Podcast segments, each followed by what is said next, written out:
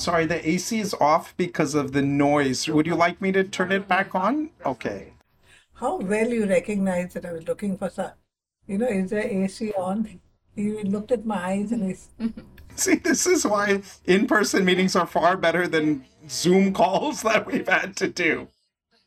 any numbers, Vanessa? I love doc. This is how Dr. Fernandez always sets it up, right, Vanessa? And then, like 20 minutes from now, she'll have Butter's command on the numbers. She'll be like, no, no, no, Vanessa, I think that's inaccurate. I know how these wise elderly people work.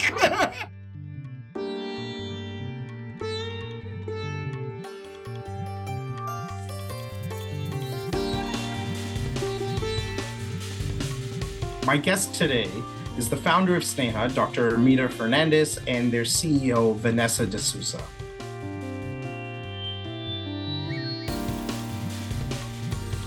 Sneha has been working to improve health outcomes amongst communities across Mumbai and India since 1999.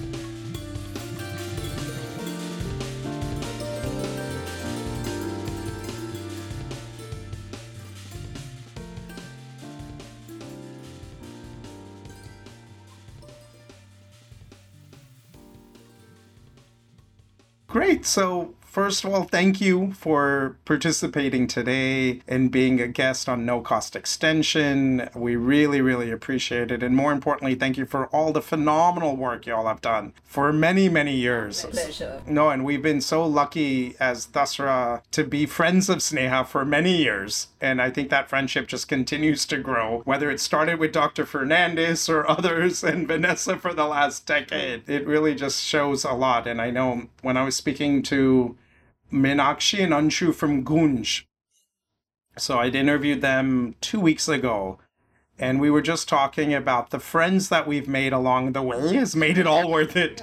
That's true. That's Absolutely. true. Yeah. and we're so lucky to meet such amazing people and again just build these relationships which honestly i don't think happens naturally in other sectors Right. True.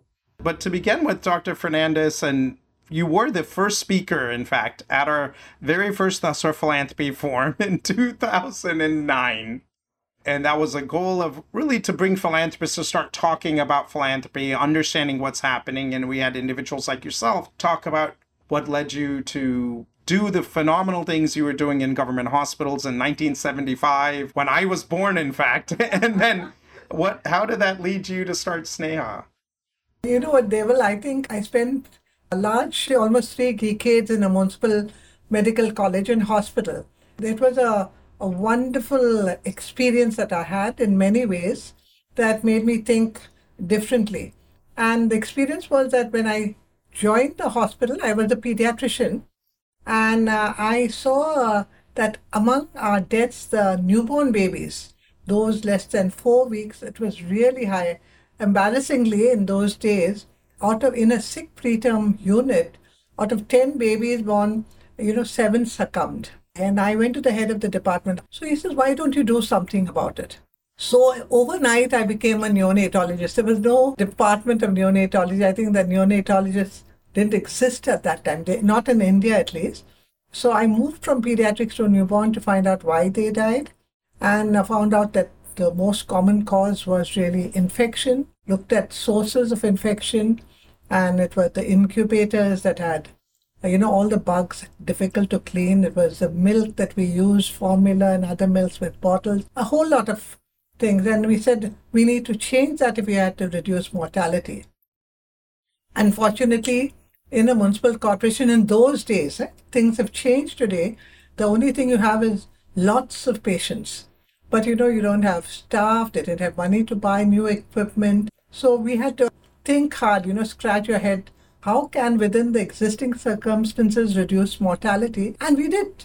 We did, uh, you know, what I would call low cost technology. You don't have to need the best sciences to save babies. And simple things got rid of incubators, used warmers, used electric bulbs to warm up babies. We got rid of the bottles and we got rid of formula milk, started the human milk bank. And you know, change the practices. Simple thing like changing the wash basin from outside the unit to inside the unit so people will wash. So these were some of them, but a whole lot of things that we changed, and the mortality decreased.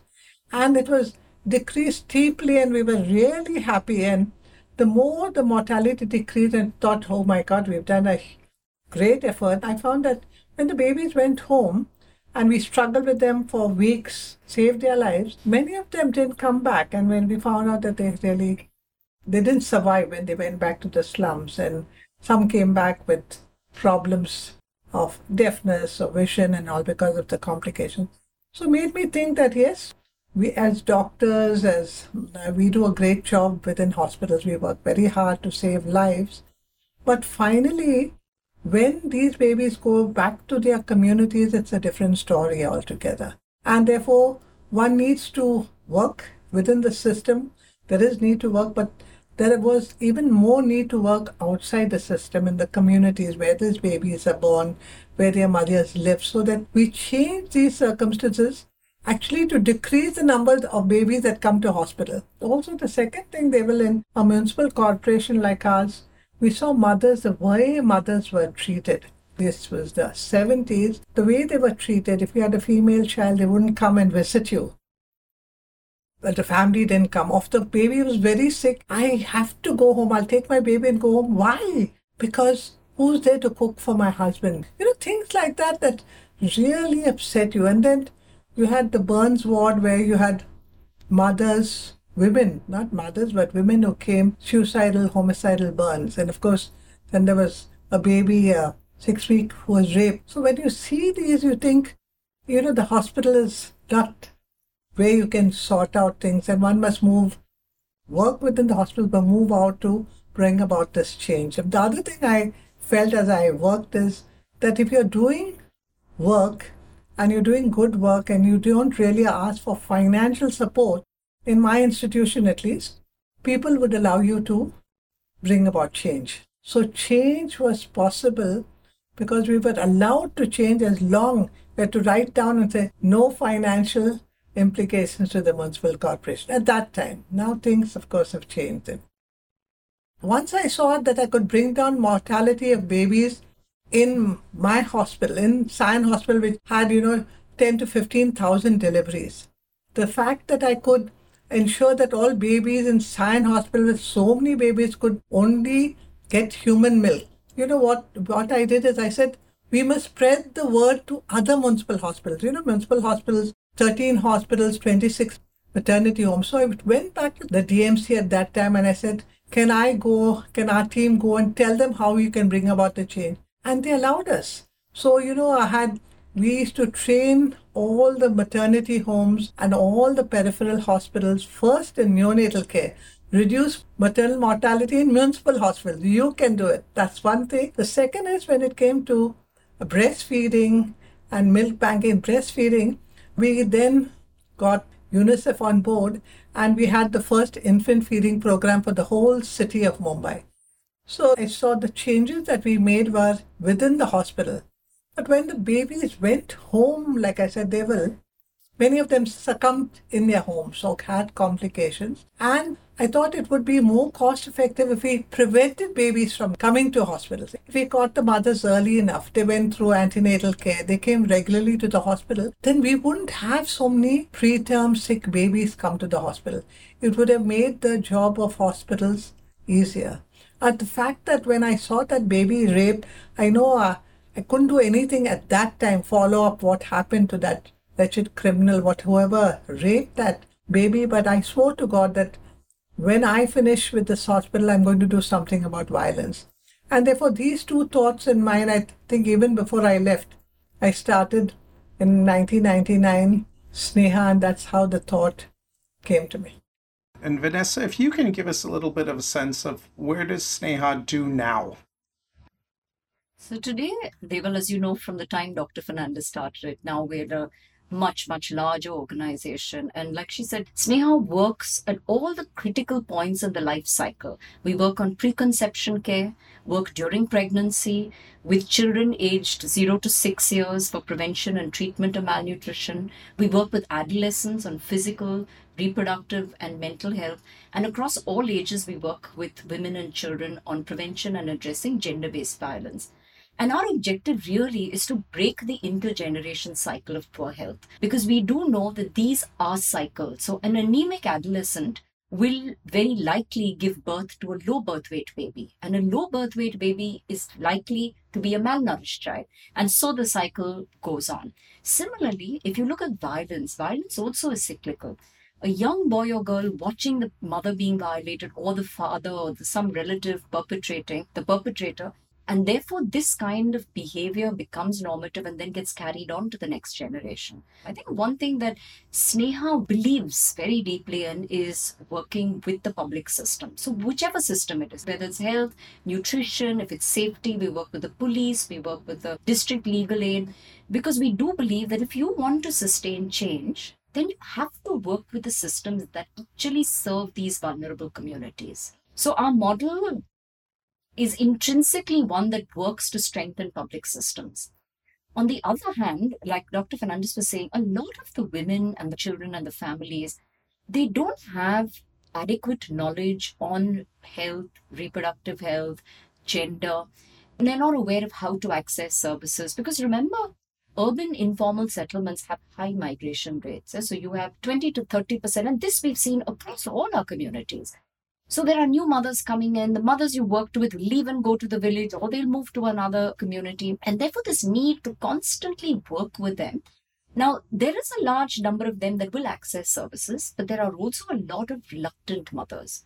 So, therefore, you have to work with multiple stakeholders. It's not just the mother. So, you'll work with other community influencers. And that's where our work with the community has come in very strongly. Working with community action groups, volunteers, influencers like religious leaders, sometimes even corporators. We have seen some good corporators, by the way, whom you can get good work done with. Yes? So I think it's a combination of all that. And we talked about Dr. Fernandez's background, and she's been a doctor. She's been there for 30 years at a government hospital, then went to start this. What was your journey, Vanessa, into the sector? So mine was very different. I've come from the corporate sector. And I spent 21 years in the corporate sector. And actually, I started, I wanted to do something different, uh, Deval. I had no idea what I wanted to do. And one day, Dr. Fernandez called me and said, you know, why don't you come and volunteer at Sneha and help us to fundraise? And you know, you can't refuse Dr. Fernandez, right? So for two years, I actually volunteered and I helped to fundraise. And at that time, Dr. Fernandez, you know, was saying, why don't you come join us full time? And I was like, you know, wondering what would I do in an NGO like Sneha? I'm not a doctor, I'm not a social worker, I'm not a public health person. And finally, when one of the executive, the CEO at that time wanted to move on, Dr. Fernandez said, you know, why don't you come in? And we agreed finally that we would do a three month trial period. And at the end of six weeks, you know, true to Dr. Fernandez, she comes to me and says, I can't give you three months. You have to decide this weekend because we have this donor who says that, you know, if you don't have a full time CEO, I'm going to withdraw funding. And guess what, Deval? This was the nutrition program, right? That was the largest program. yeah. And, you know, and I'm thinking, you know, we have these 18,000 babies, and, you know, if this money goes, you know, this whole thing will be my responsible. I feel very responsible for it. But having said that, I think I, by then I, you know, knew the organization well. And I also realized that I could add value in a different way. You know, while I wasn't a doctor or a public health specialist, I could certainly add value to building the capacity of the organization to take on more, you know, uh, work over the years and actually uh, scale impact over the years. And that's how I landed up. And it's now nine years, Deva, that I've been full time with Sneha. And on that note, what are some of the things that one has to unlearn to be successful in this space, or is it just learning a brand new set of skills or both? I think you have to unlearn, or rather, the first thing you have to know is that you don't know anything. You have to come in there literally thinking that you're going to have a blank slate. And I think this is something a lot of people in the corporate sector think we can bring. Of course, you bring skills. You know, you've learned certain things, you bring certain skills with you, bring certain ways of thinking. But there is so much of knowledge in this sector And if you're willing to listen, I think that's the first thing. So I would say the first thing is come in with an open mind and a keen desire to learn. Because, you know, it's nine years, Deva, and I'm still learning so much from everybody. Yeah? The second thing, which I think is again very different, you know, the corporate sector, you wake up one morning, you say, I want to change this, and, you know, by 1 p.m., everything has changed, right? In the social sector, it doesn't happen. Even if you have an idea, you have to sell your idea. It's very, it's participatory decision making, which can be sometimes, you know, a little frustrating if you're trying to do things fast. But I think what I've learned is that while it takes a lot of time, number one, there's so much of knowledge within that you can actually, whatever your idea is, it can become 10x the idea if you're willing to take people with you. Secondly, in this sectors, once there's buy-in, then they will adopt and run along with it. Yeah. So, but you have to give it this time, and then it will take a life of its own. You know, you don't have to worry about it. But I think if you're, these are all things I learned. So, you know, it tries your patience at the beginning, but now I realize that you know it's the right way to go in the sector. I want to add to what Vinay says. You have to de-learn. You know, I retired as professor of neonatology and dean of an institution. And I come into the slums. When you're in an administrative post or you're a professor, you lecture and you, you know, tell people what to do and within, you know, people do exactly. So fortunately for me, when I moved, I had people from the social sector with me. And the first thing they told me, you cannot lecture. You cannot sit on the chair you have to sit on the ground with everybody around you. you have to speak the local language and you have to listen. It isn't easy. And like Vanessa had this problem from the, you know, coming from the corporate to an NGO sector, I think also as a coming from a teaching professor, you know, that we have a different mindset. And what Vanessa said is so true. You must be willing to learn. If you want to bring about change, you must be willing to learn. And once you learn, and then you're learning all the time. And Vanessa, to your point, I mean, I think it's not just been the board, which, like you said, was 50% corporate or Dr. Fernandez, but there's been a large number of people who are part of this Sneha team. Yes. And I say this because I think we've seen, again, and the same thing holds true in the for profit sector when there's a leader from the outside that comes, people feel like, oh, well, who is this person? Why is that happening?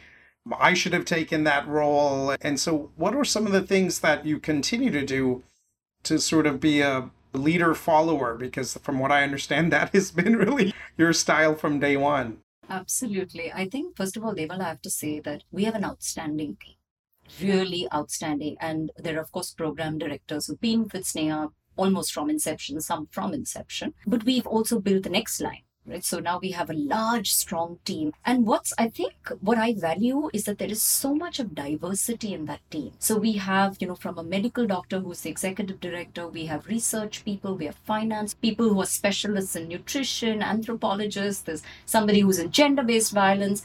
And I think that diversity really is the biggest strength we have at Sneha. And I think as a leader, if you're willing to embrace that diversity and actually use it for the growth of the organization, I think that's very critical.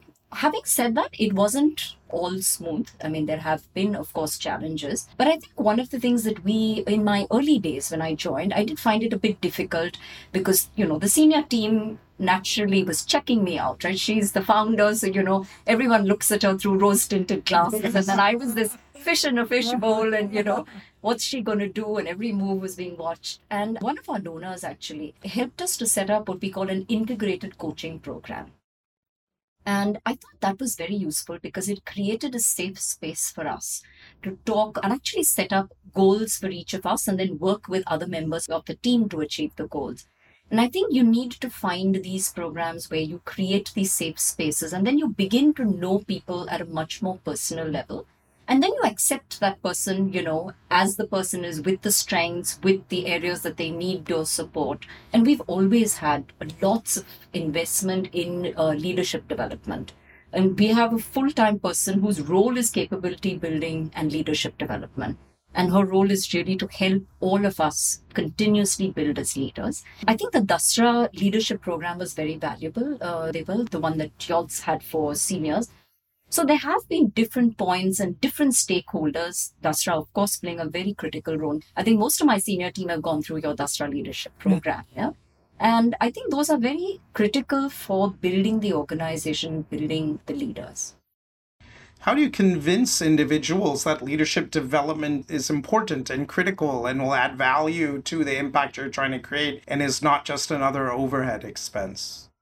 I would say it's leadership development and other organization capacity building together, Deval. I wouldn't, because I don't think you can leaders develop sure. in isolation. Yeah.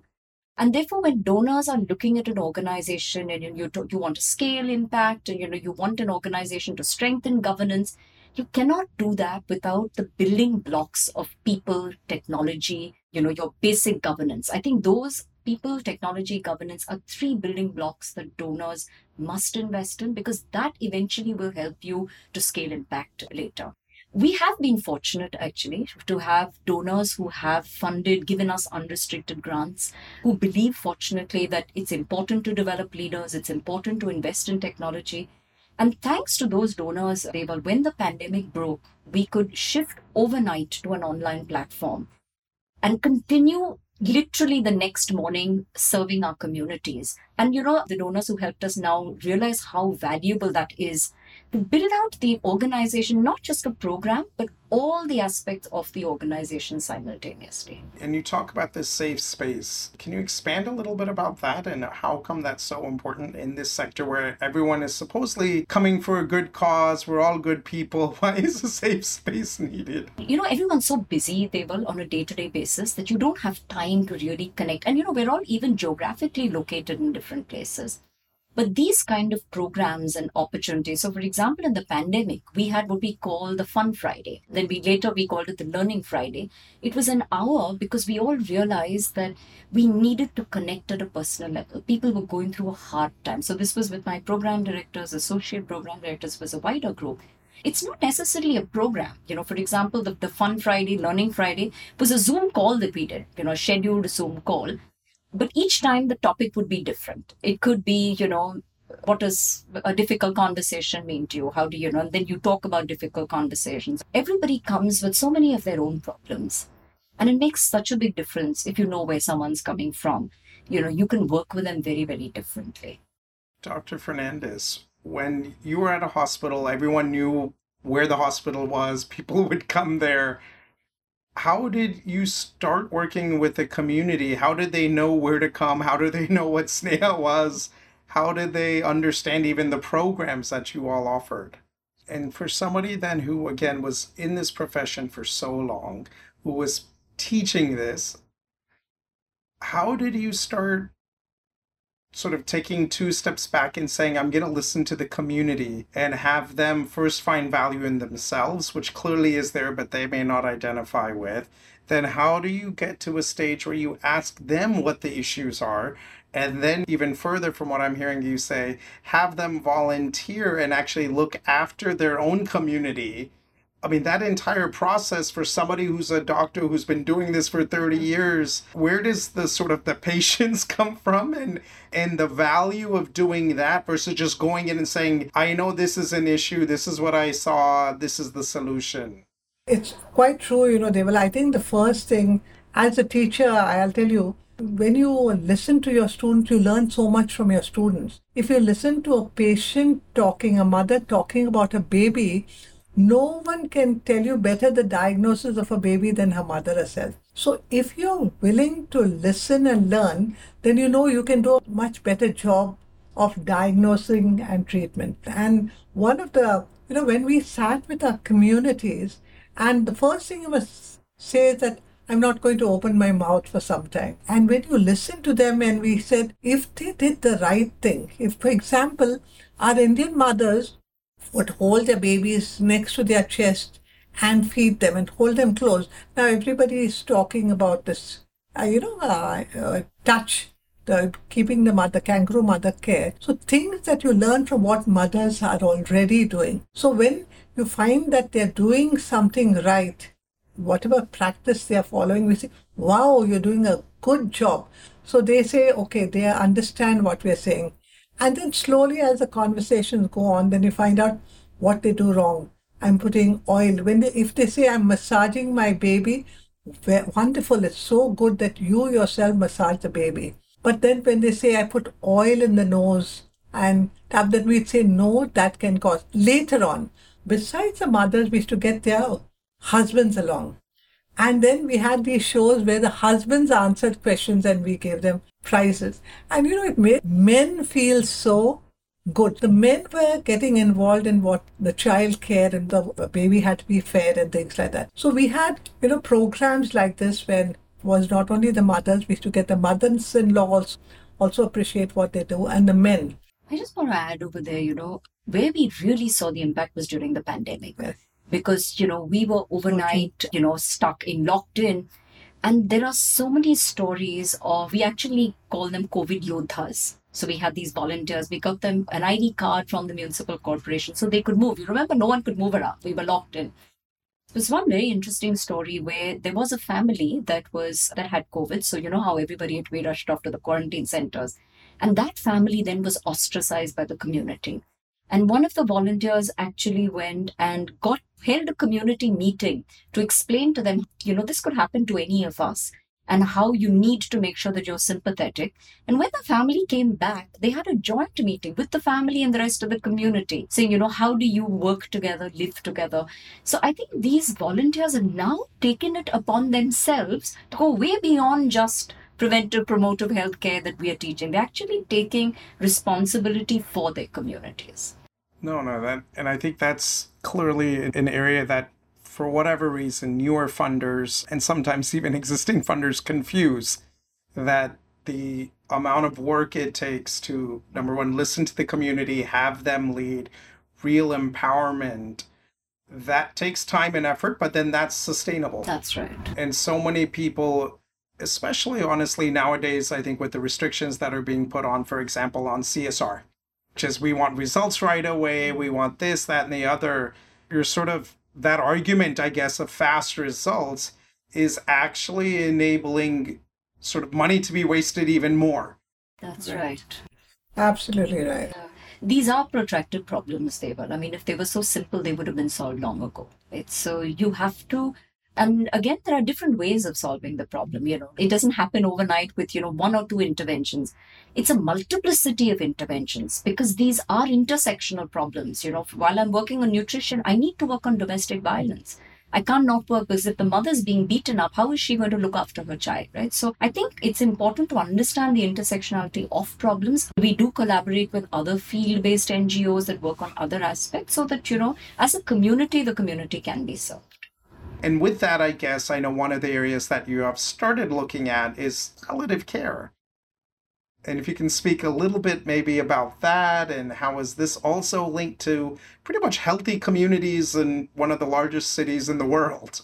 We know that health brings on a lot of suffering, you know, and suffering of different types of suffering. And you could have a physical suffering as in pain, or you can have mental suffering where you have, you know, depression or you know, you could have anxiety, sometimes even suicidal. You have social suffering. Then where is the suffering the most? In life-limiting disease. You know, a patient who has cancer, whose life is limited, or a person with dementia, a person with Parkinson's, a person with stroke, or any chronic heart or lung disease. Actually, the motivation was in a way personal because I lost my daughter to cancer and uh, I know the suffering I went through, she went, my husband went through, and I, I didn't know palliative care existed at that time, although it was existing, but being in the, the neonatal world and the social sector, I wasn't keeping in touch with what happened. So once I went through this, I said, is there something we can do about it? You know, something, and then I realized there's something like palliative care. That's when I said, let's do something about the suffering and palliative care. After we started working, I said, let's create a network of all those. So we reached out to people who are working in palliative care across the city. We formed a network of people so we could work together. And therefore, now we are doing training with the government people, having courses and all in palliative care. I think it's made a big shift. And now, because we are talking so much about palliative care working, there are people who want to start hospices for palliative and non-cancer. So actually, we've been appointed as the implementing partner to establish the model outpatient palliative care department. So that has an OPD service as well as home based because you know many of these patients are not mobile. So you need to provide home based service to them. So there is a team of doctor nurse counselor that works with the palliative care patients and the doctor provides pain management, symptom management, the nursing, you know, tube feeding, it could be catheter, there is some nursing needs and the counselor provides counseling to the caregiver as well as to the patient, caregiver and family as well as the patient. And then we have other services like a nutritionist, we have a physiotherapist, an occupational therapist to provide other support services for the patient. Now, this is done at the center as well as we have teams that go home across the city of Mumbai to homes of these people with life limiting illnesses. So, in fact, recently in the pandemic, when the vaccination started, the COVID vaccination, the municipal corporation got a list of bedridden patients. And then, you know, we actually started contacting all these bedridden patients around the OPD to let them know that these services existed and they're completely free of charge and that they should come and, you know, avail of the services. So I think it's a new, fairly new venture, Deva, but there is a lot of scope. It's somehow people don't know about palliative care. And I think there is a need for people to know that if you are facing any life limiting illness, then there are ways to get help for not just for the patient, but even for the caregivers. And through these years, I guess you all have a choice to scale pan India in terms of outreach or to scale the number of ancillary or interconnected programs that you look at. And it seems that Sneha has been a group that's gone more depth and said, look, health is important. All families need it. If we built this strong network, which over the years in the community, how do we satisfy sort of all their health needs. And again, not directly, but getting them sort of connected to the various government hospitals or institutions that need it.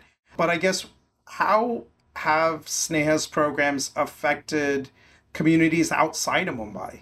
I remember Dr. Fernandez and I were discussing 2015 16, saying, you know, how do we scale Sneha? And there were two ways to do it. One is we could set up branches of Sneha across the country wherever we needed to. And the second, we thought that, you know, if you think of Sneha's biggest strength, it's actually creating evidence based models of urban health intervention. We have this unique combination of researchers and implementation people, etc., that work together. And of course, because the founding team are medical doctors, research is very much part of the DNA of the organization. So we said instead of us doing it, why don't we find partners? Wherever we want to scale, we find partners to scale. So, for example, the Ekjut Foundation uh, scale that we did scale up. So, Ekjut Foundation works on maternal and child health. They don't work on gender based violence, but they did see a lot of violence in the community and they felt that this was impacting the health of the mothers. So they actually had a partnership with us, which lasted a year and a half, where we took our technical knowledge on addressing gender based violence. We contextualized it to rural Jharkhand requirements and then help build capacity of the team at Ekjut to roll out this program. Now, what this does really is that it uses our knowledge, but it also uses the understanding of Ekjut of their community. If I have to go and work in Ekjut, it'll take me forever to learn about the community. So, you know, similarly, we've done, you know, our maternal and newborn health program has gone to Pune. So we've done five such partnerships. And I think as an organization, we feel the better way for us to scale is to scale in partnership with other NGOs, where we make our technical knowledge, our trainings, our expertise available and build their capacity and then let them then roll it out into their communities. So that's the way we scale outside of the greater Mumbai region. But within the greater Mumbai region, we believe in going deep. And I think the pandemic actually really forced us to go even deeper, where we started looking at social protection schemes. And that's because in the first three months of the pandemic, we did a need assessment. We knew things were changing in the community. We didn't know what those changing needs were. So the need assessment actually brought out, of course, food insecurity to a great extent that we had never seen in Mumbai. The need for income because there was loss of wages and, of course, health information. And that's when we partnered with the COVID Action Collaborative because we don't have knowledge on social protection schemes. And they helped us to set up a social protection help desk, which now is across all our communities. We provide social protection schemes. So we've done about, we've identified 12 to 14 schemes related to maternal, child health, and gender based violence. So our target group continues to remain the same. And therefore, in many ways, we've gone deeper in our implementation programs, but we've gone wider through partnerships and you talk a lot about evidence, and a lot of people talk about evidence and data and impact. Can you give an example of how you've used evidence to either verify what you're doing as being on the right track or even using evidence to say, actually, we need to have a mid course correction in what we thought would happen? I can give you an example of what we found evidence that didn't work. You know, we had a big program at, University College London where we had these community groups uh, where we worked with women and then the women took forward what they would do. And with whatever they took forward, they would reduce maternal and newborn mortality. Now, what happens in the city of Mumbai, we couldn't have large community groups. We were working with urban slums.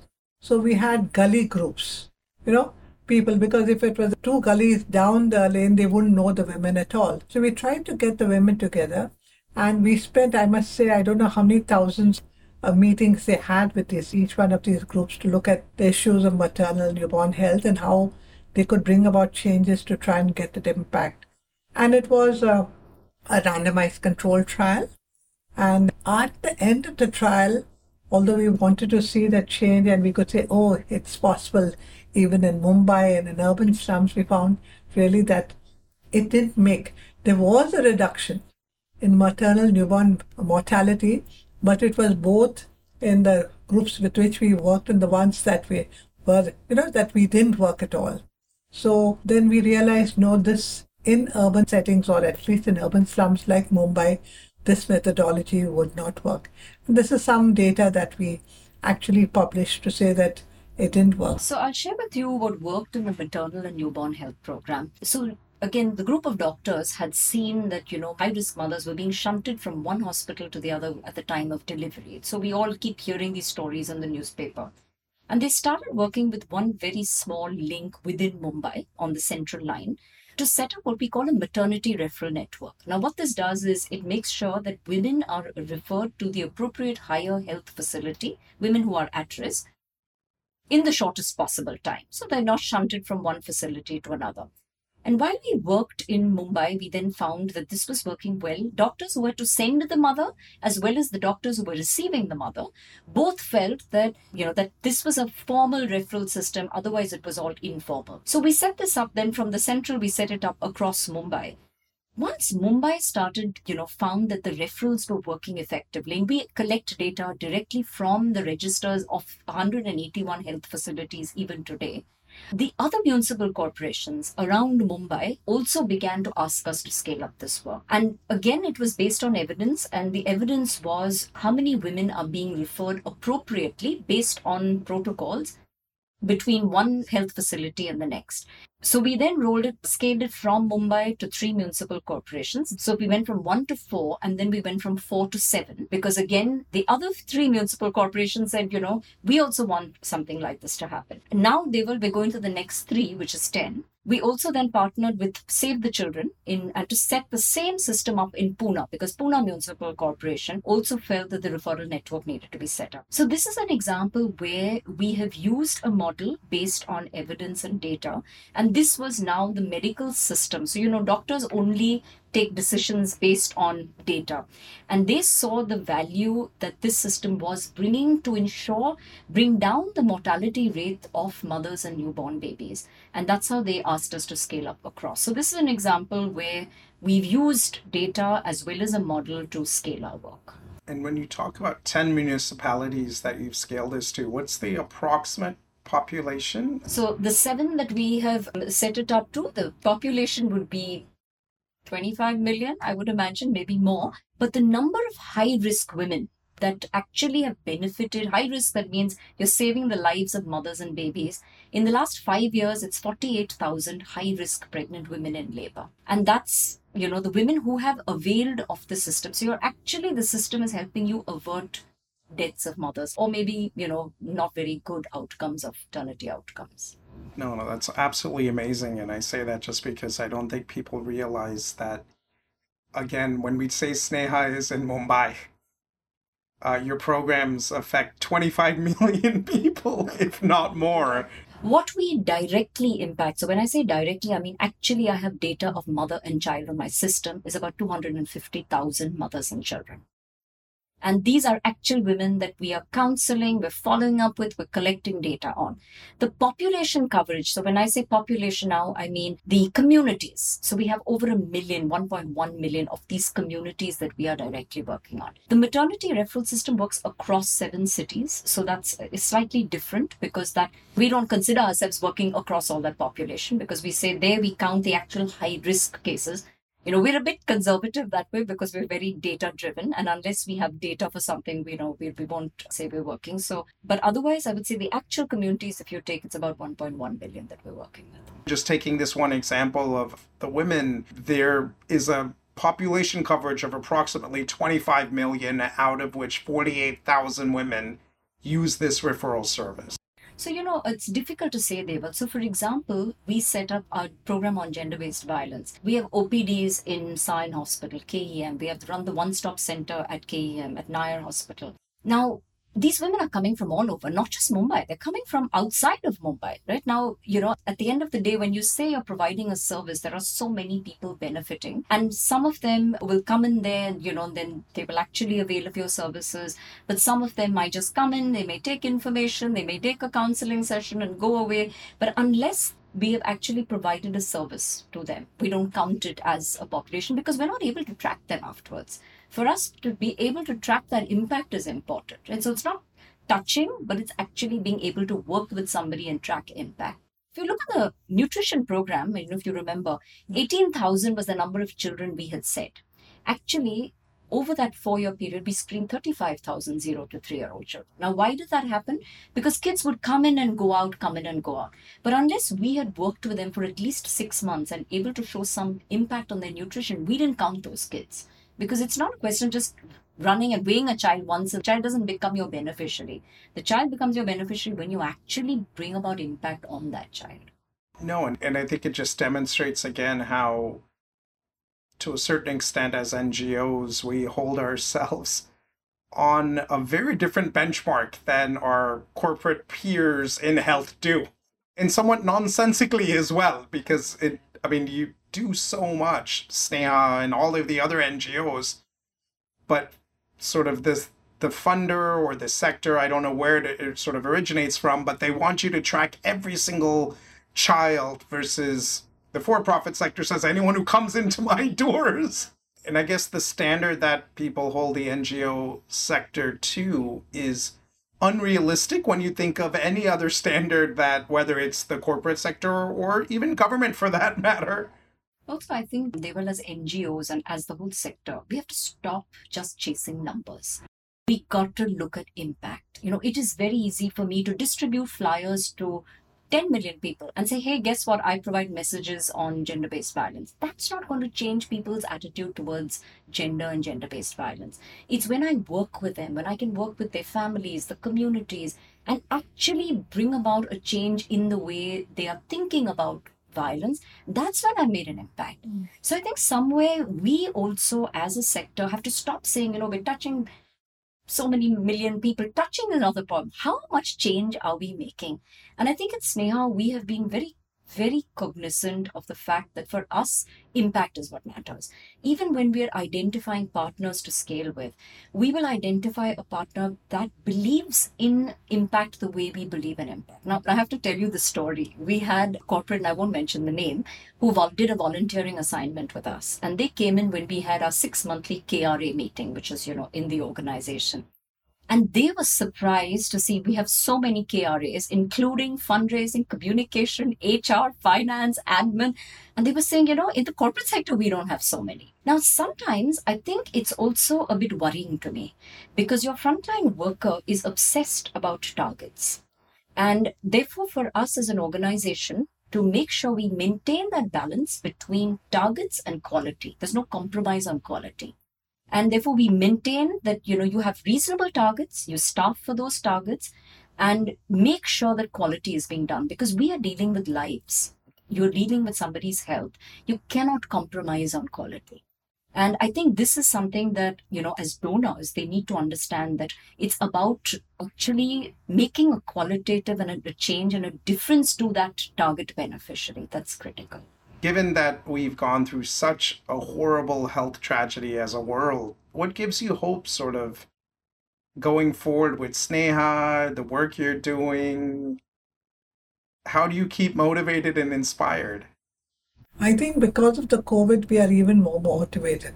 You know, it tells us that, you know, whatever you plan, there can be something, a true disaster, you know, a global disaster that has affected, and it's affected health of people. It's affected not only the physical health, it's affected the mental, the social, all aspects of health. And therefore the need, the need to work even more and even closer to the communities to help them, uh, you know, come out of this. You know, Deval, I think the pandemic has really brought to light how important health is for everyone. Health has never been a priority, even for you and me, right? Until we fall sick, we don't think yeah. about looking after health. So, health, if you have health, you can reach full potential. So, whether you're a child, you're an adult, it doesn't matter. And I think that belief that health is really important and therefore one must invest in health is something that gives me motivation. The second thing that I think gives me tremendous motivation is to see that we are igniting fire in those communities. We are providing sparks that actually help women, men, children get empowered to take charge of their own lives, not just their health, their entire lives, and take charge of their communities.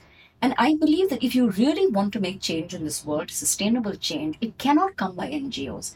It has to come because communities take charge as well as systems get strengthened, right? Ultimately, we're just catalysts. And I think seeing in this pandemic more than ever, we have seen how communities have stood up and really served themselves as well as served the systems. I mean, the amount of support they provide in public systems. So I think that kind of strong belief in really feeling that we are building or we are igniting power in human beings, I think that's what gives me. Excellent. I think we're done. Sorry, the AC's still off. I hope y'all are feeling okay and you know, we've not spoken about how much Dasra helped. No, no, that's not the point. No, no, the point I think is. you said Dasra quite a lot. No. I told you not to. No, but Please the point. That out. no, no, but I'll tell you honestly, Deval, if it wasn't for you and Neera, both of you all, I think they were very nice to me and yes, yes, you all are doing a great job and all. But why don't you get of a do this, do that, all? I think it made a huge, huge difference. So we are totally, so you're really part of us. You know, so you can take a credit for all that is happening. No, there's no credit at all. First of all, I think the journey ahead is so much more. And I think we've learned so much from working with you all and ours. I mean, speak about everywhere we go.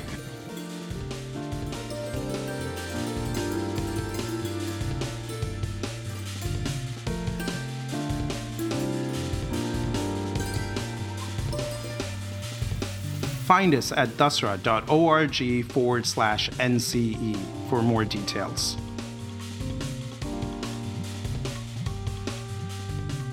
Subscribe to No Cost Extension on your favorite podcast platform.